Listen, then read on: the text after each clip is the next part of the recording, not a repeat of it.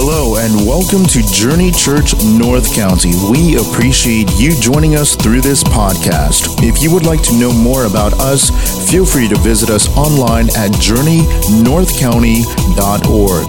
Thank you once again for joining us and enjoy the message. Good morning. Uh, we are starting a new series today, but we wanted to do something before we started this new series. Uh, so wherever they are at, Chris and Casey, there you are. You guys come up real quick, please. Be careful on the step as you come up.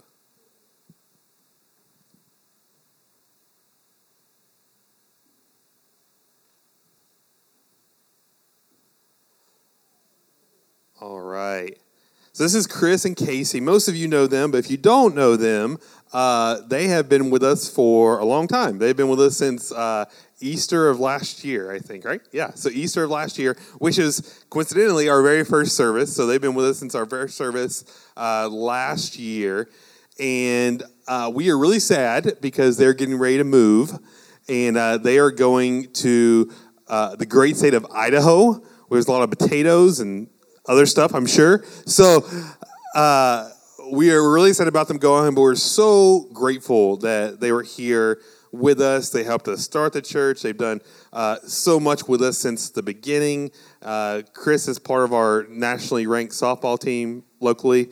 And uh, we're just, uh, yeah, just super grateful for them. Uh, we know that Journey Church doesn't happen without you guys, without without those who are willing to kind of dig in and every week uh, make this thing happen. And Chris and Casey have been part of that since the beginning. So here's what we want to do is, is people don't just leave. Uh, we send them out and we pray for them. And so uh, we just want to take a, a moment this morning and thank you guys, first of all, for everything you've done and been a part of here.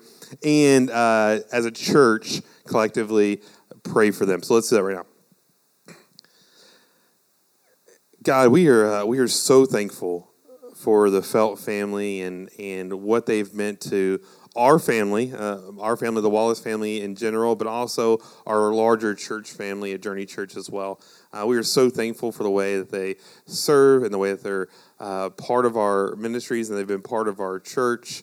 Uh, God, we are we're sad to see them go, but we know that you have big plans for them, that they get to go and, and be with family, and that's something that that uh, they've been working on, and, and uh, it's a happy time for them. So uh, we just want to send them out with, with love and, and just say that we're very supportive of them and just very thankful for them being a part of Journey Church and that we know that in Idaho they're going to be part of a, a great church there as well. And so we're we're looking forward to that. So, God, thank you once again just for the time we've gotten to spend with them. And it's not goodbye, so we're gonna we're gonna see them at some point again, and we're looking forward to that. So, uh, God, we're just thankful for that.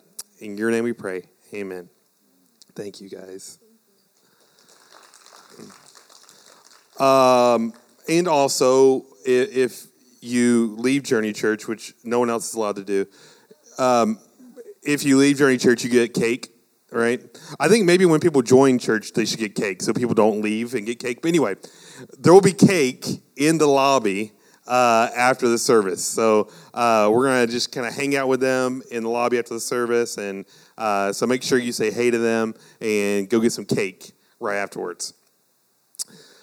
We're in a series, a uh, brand new series. We're going to run through this for six weeks. We're going to cover maybe the most important book in the entire Bible, which is kind of hard to say because there are a lot of important books, and especially because this one is not one of the books that we consider the Gospels, which is where Jesus is, we're walking alongside him in his life. It's not one of those books. It's it's the book of Romans, but the book of Romans is probably the most influential book to my faith, to your faith.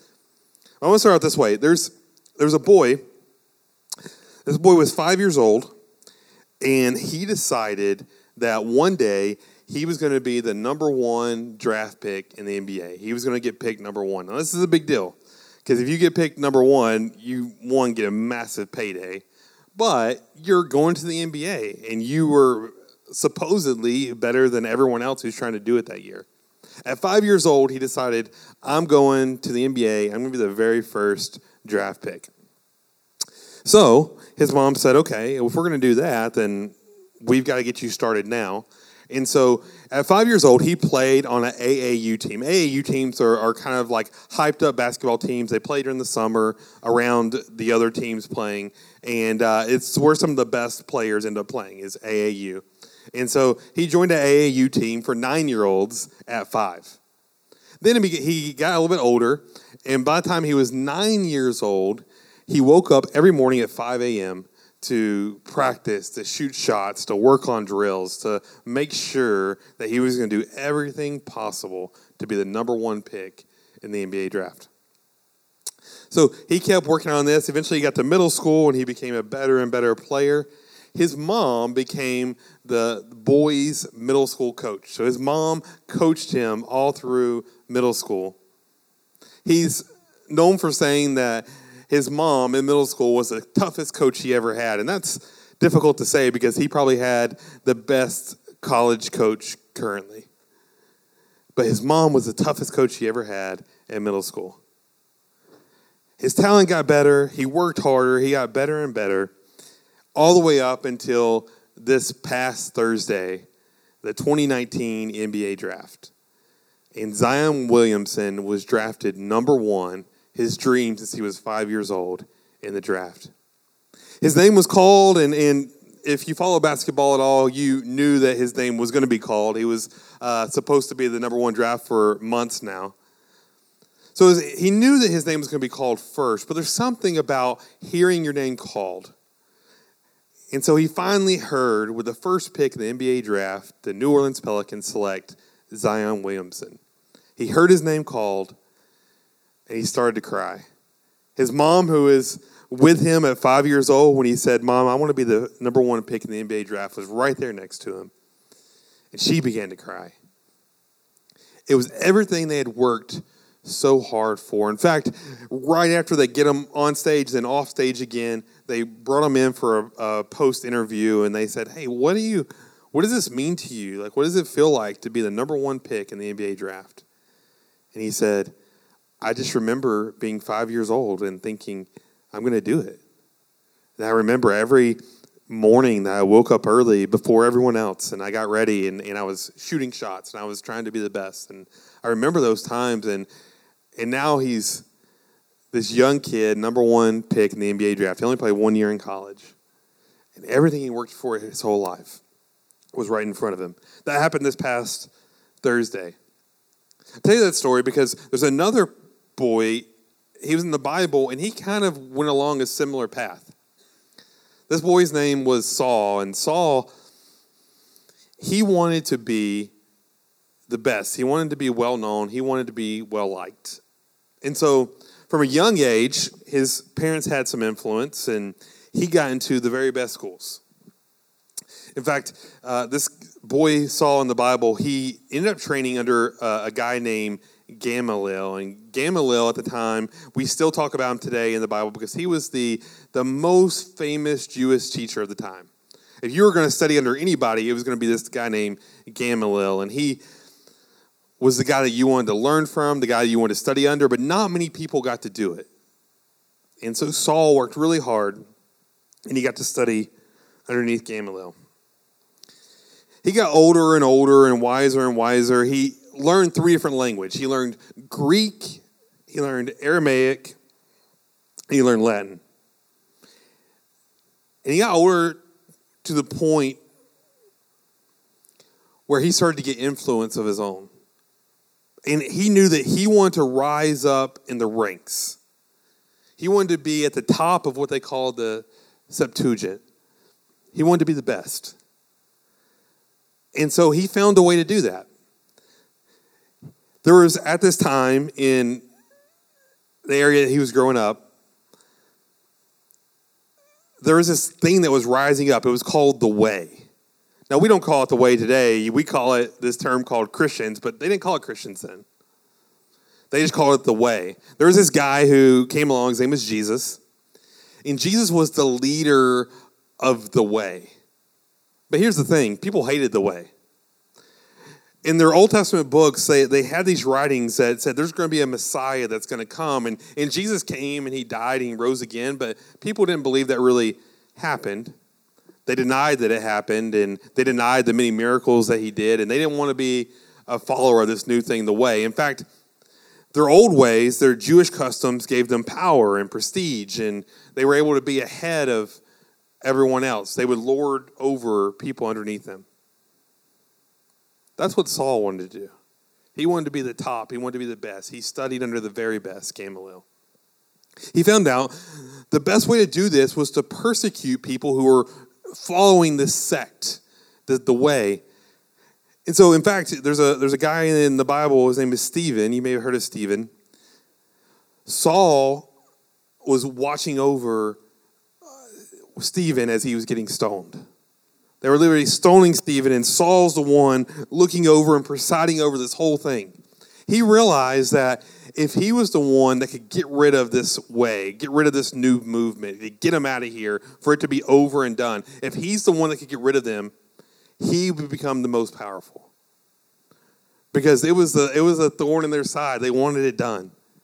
And Saul was the guy to do it. So he presided over the stoning of Stephen and saw many other people that were now in the way killed. People in the way were terrified of this guy. And there's one day where this guy Saul is walking on a road. It's called the Damascus Road, and he's walking along the road, and he gets blinded by this super bright light.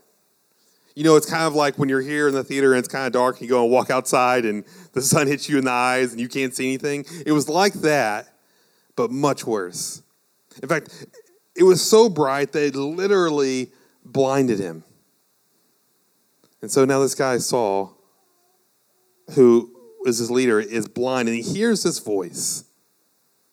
And the voice says, "Saul, Saul, why are you persecuting me?" Which is kind of what Morgan Freeman sounds like. It, you know, Morgan Freeman's always God, right? So um, I don't know. I, don't, I have no idea what it sounded like, but maybe like that.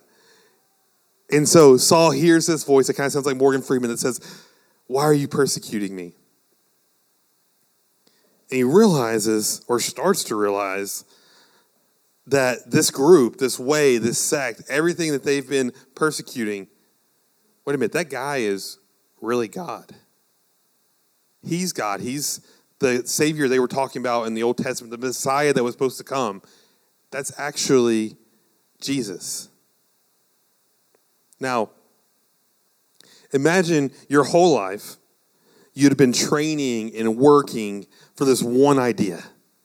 You're going to be the leader of the leaders. You're going to be the highest guy in Judaism. And you worked so hard to get that. And all of a sudden, in one moment, your whole life gets flipped upside down. Everything you thought was true is not true anymore. In fact, the very people that you've been killing are now the people that you want to be a part of.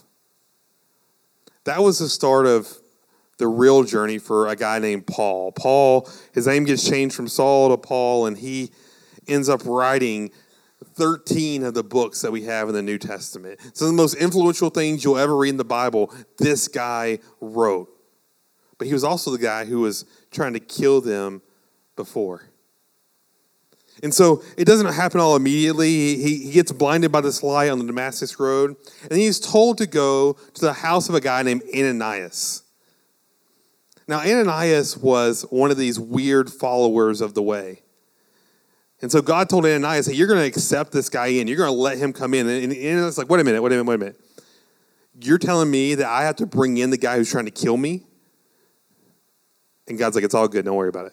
So Paul goes to Ananias' house, and he gets accepted for the first time. Now, it doesn't all happen immediately.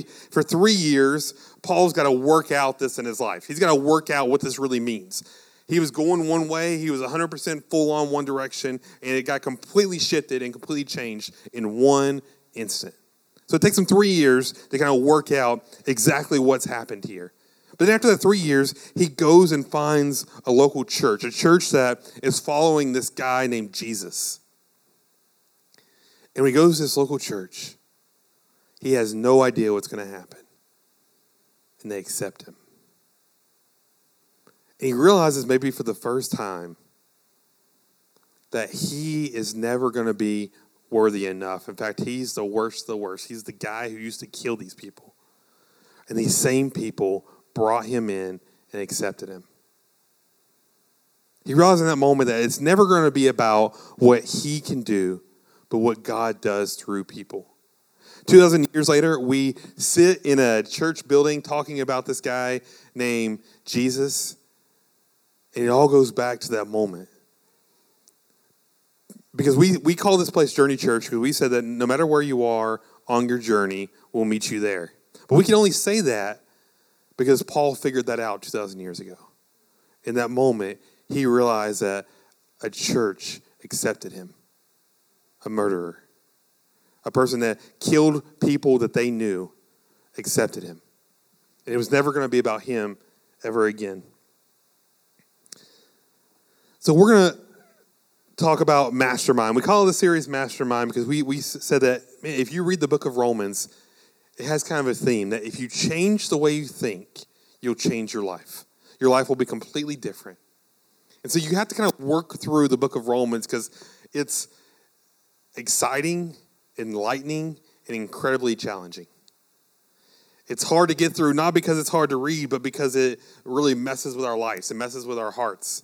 Because everything that we're doing to try to be first, it's going to flip it on its head and say, you got to be last to be first. And that's hard to do sometimes. So Romans goes talks about this city of Rome. We know a little bit about ancient Rome.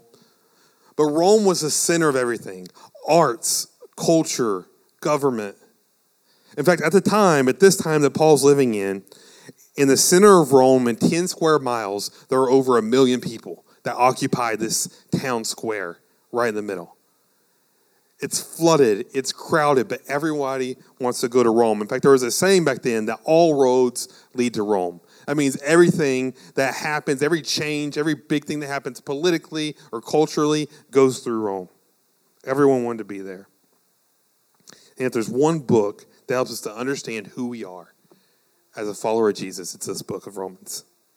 So Paul said this actually in First Corinthians fifteen nine. He said, "For I am the least of the apostles and do not even deserve to be called an apostle because I persecuted the church of God." He realizes early on that, that he gets accepted in by the church and he becomes like the O G church planner. He's the original guy that goes out and start starting churches. So by the time he writes this book of Romans, he's already started a bunch of churches, and he's gone through two missionary journeys, fishing up a third, and uh, that's when he writes this book of Romans. And so he says, "I am the least of these. I do not even deserve to be called an apostle." It's a complete flip. His whole life he worked to be the best, to be the highest. And now he says, "I'm not even worthy to be with these guys." So we're going to jump into Romans, Romans one sixteen. It says, "For I am not ashamed of the gospel, because it is the power of God that brings salvation to everyone who believes. First to the Jew, then to the Gentile." So the Jewish people were God's chosen people. So if you read through the Old Testament, you're reading over and over again. It's basically how the Jewish people interacted with their God, how God responded back to the Jewish people. You'll see that over and over again. It's a theme. They run away from God, they come back to God. They run away from God, they come back to God. They get punished, they come back to God. It happens over and over and over again. So the gospel was first to the Jewish people through the Old Testament, then to the Gentiles. Who are Gentiles? You. You are a Gentile. You probably didn't know that coming in. So if you're not Jewish, you are Gentile, okay? So it's a pretty big group of people, um, but that's you. You're Gentile. So first to the Jews and then to the Gentiles. But here's the biggest part of this verse is that Paul's saying you can't save yourself. There's nothing you can do to save yourself. We hear people all the time say, "Hey, I can never go to church because I'm not worthy to go to church." Like, or maybe people are hypocritical in church. And I get that.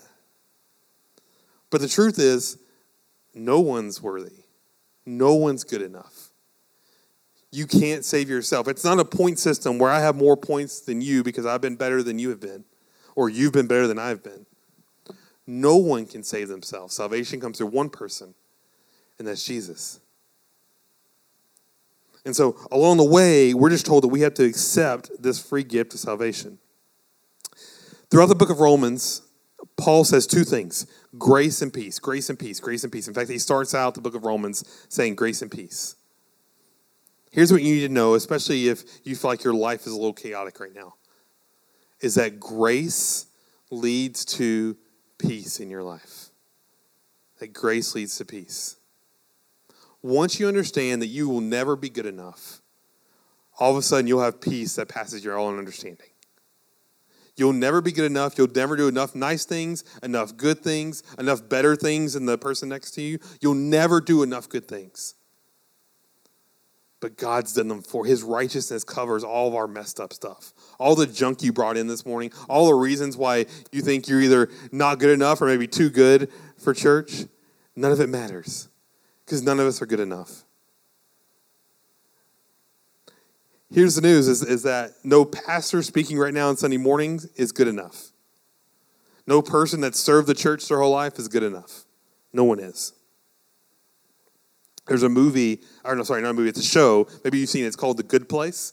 Um, I've seen like every, almost every episode of this show because it's actually pretty entertaining. But it's called The Good Place. And this show, The Good Place, is all about your, these people who lived their life and they died. And based on merit, they either went to what they called the good place or heaven, the good place. And so if they did enough good things in their life, they went to the good place. And if you didn't do enough good things in your life, you went to the bad place, right? So, you know, the parallel of heaven and hell.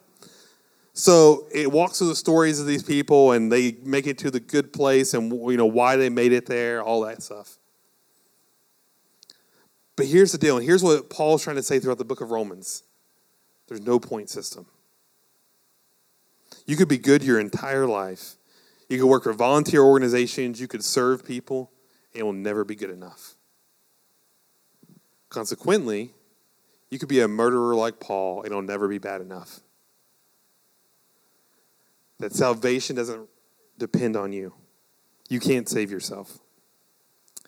Romans one twenty to twenty-one says this: "For since the creation of the world, God's invisible qualities, his internal power and divine nature, have been clearly seen, being understood from what has been made, so that people are without excuse. For although they know God, they never glorified him as God, nor gave thanks to him, but their thinking became futile, and foolish hearts were darkened." So here's what happened is Paul saying, listen, what about people who just don't understand, who don't know? And he's saying, look around. The complexity of our eyes, the complexity of nature, and the fact that tomorrow you don't spin off this spinning thing called a, the earth, called the globe, right? You don't just spin off of it because of gravity. It's all so intricate and complex. When you look around the world, you can't help but to see a creator. And so Paul's saying here, listen, we're without excuse. The world screams God.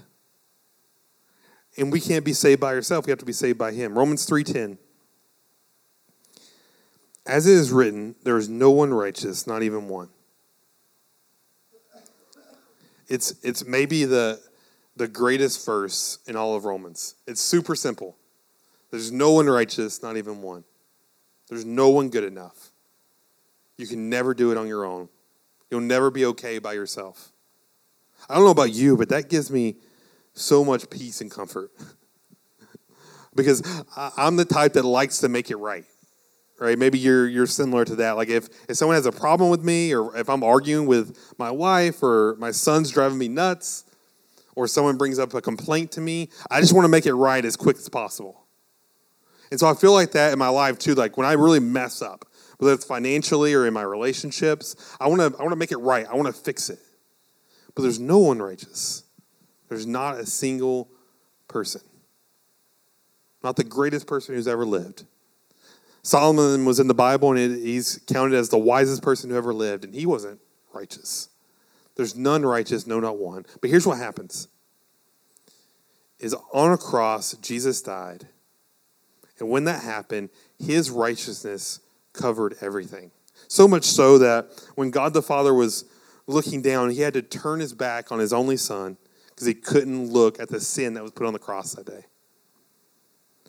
But the righteousness of Jesus covers everything you've done, whatever guilt you're carrying right now, whatever you have on your shoulders, whatever is really messing you up, whatever you feel like you're never going to be good enough, God's already died for that. The things that you're going to do today and tomorrow, God's already died for that. You're never good enough and you're never bad enough. His righteousness will always cover that. At the core of Christianity, it's not something big that we do for God. I struggle with this sometimes. I always kind of want to do these big things for God, and I feel like my life will count more if I do it.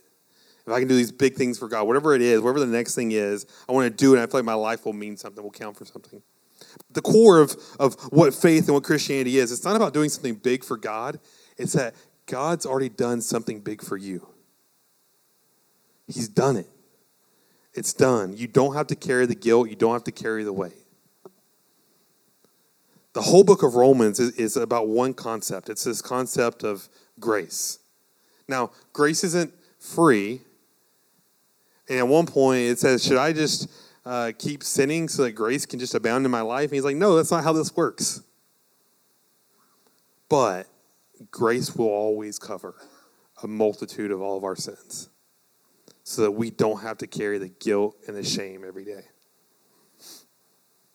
Romans three twenty says, therefore no one will be declared righteous in God's sight by the works of the law. Rather, through the law, we become conscious of our sin. Paul wrote this. You have to understand how big this is that he wrote this. His whole life was about the law. The more laws you obey, the more you tell other people how to obey those laws, the higher up he becomes. And then he writes this, that no one's righteous by the works of the law. Rather, through the law, we become conscious of our sin. You can't do enough good things, in other words, to be righteous, but what happens is the laws and, and the things that we follow, they make us conscious of the things that we do wrong. They make us conscious of our sin. So we don't have to keep doing those things over and over again. A verse you maybe heard before is Romans three twenty-three. For all have sinned and fallen short of the glory of God. Everyone, all people. Uh, you, you probably know about Adam and Eve, and they, they were in the garden. Um Eve was hungry. She ate an apple. She wasn't supposed to. They were kicked out of the garden. Adam also took a bite. They got kicked out of the garden, and ever since then, we've been sinful people. We just sin. But in Romans three twenty says, for all sin and fallen short of the glory of God. You'll never be able to save yourself, but here's the good news, is that we follow Jesus. From the beginning of this whole thing called the Way, and, and they were Jesus followers before they were called Christians. They were, they were first called Christians a couple hundred years later. Before all that, Jesus came, died on a cross, and said, okay, you don't have to bear guilt and shame anymore. But somehow, we, we still do that two thousand years later. We still bear guilt and shame for all the things that we've done. And here's the hard part for me. Maybe it's hard for you too. Is that no one's righteous, no, not one. That means you're not righteous and I'm not righteous.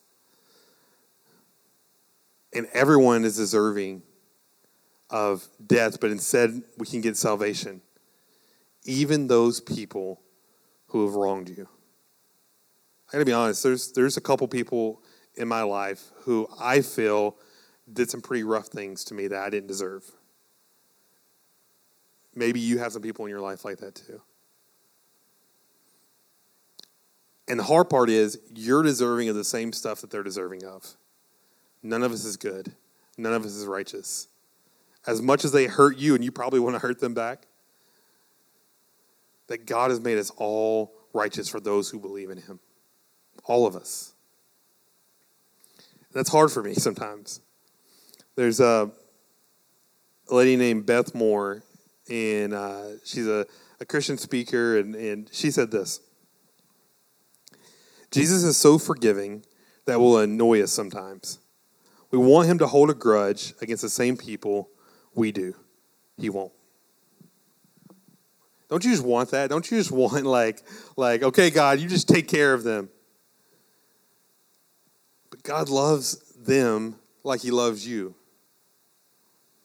it's easy sometimes to like point out the people that have wronged us and ignore the, the ways that we wrong other people. And God has forgiven them like he can forgive you. He's a good and loving God, even when we don't understand it, and even when it sucks. Even when we don't want him to be loving and forgiving to other people. He is. Because you're not righteous and I'm not either. If if there was anybody that should have gotten the wrath of God placed on him, it was this guy, this boy named Saul who grew up and became Paul. This guy was literally killing. He was a terrorist. He was literally going through and killing all these followers of the way, all these Jesus followers, all these Christians. There's no one that should have been more in trouble, more deserving of the wrath of God than Paul. And his life gets changed. He starts following Jesus, and he ends up writing books that we still read and use today to understand who Jesus is. See, it doesn't matter what you came in here with. It doesn't matter what your past is. It doesn't matter what you're carrying on your shoulders. It doesn't matter the weights that you carry right now. Jesus loves you. And he'll forgive you. He's forgiven worse. And one of the most incredible things about Paul's story is that he didn't just get forgiven. God used Paul for incredible things. Not just that, okay, now you're back to zero, but now that now that you're a follower of mine, I'm going to use you in incredible ways.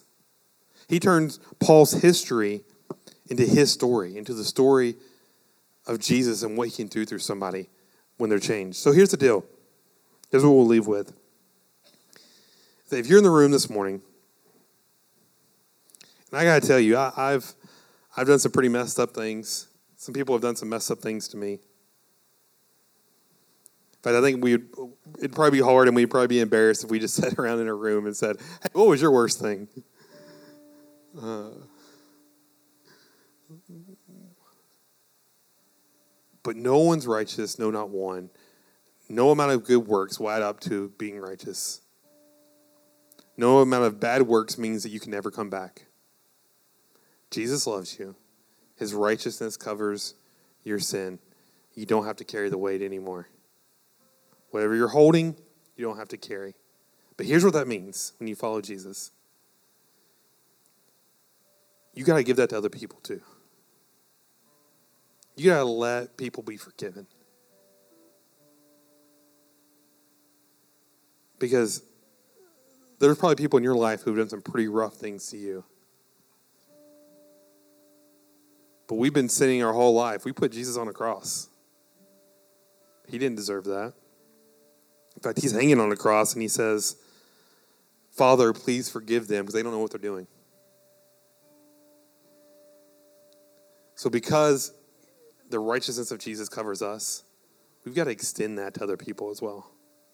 So here's what we want to do is we're just gonna we're gonna play a song right now, but um, Caleb's just gonna strum in the background for about a minute first. If there's anybody in your life that, that you just feel like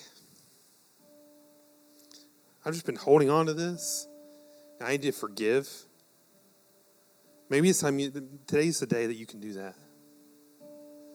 You're not worthy, I'm not worthy, they're not worthy. We're all in the same boat. But Jesus' righteousness covers that stuff, even when it's hard. So just take the next sixty seconds as we're just kind of playing in the background and just ask God, God, is there anybody that I just need to release from this that I need to forgive in my life?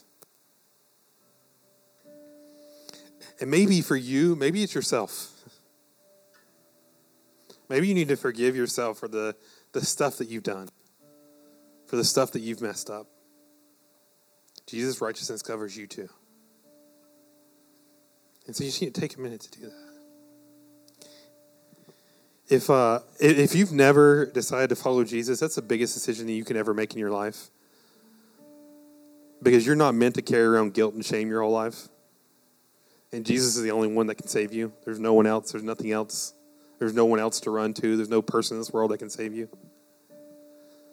So if that's you this morning, would you just spend this like sixty seconds just praying, God, will you just forgive me? And he will. Will you heal my heart? And he'll do that too. Just take the next sixty seconds and talk to God. Thank you for enjoying the message. We hope we helped you know God more intimately. If you feel our ministry is helping you spiritually, feel free to find out more about us at journey north county dot org.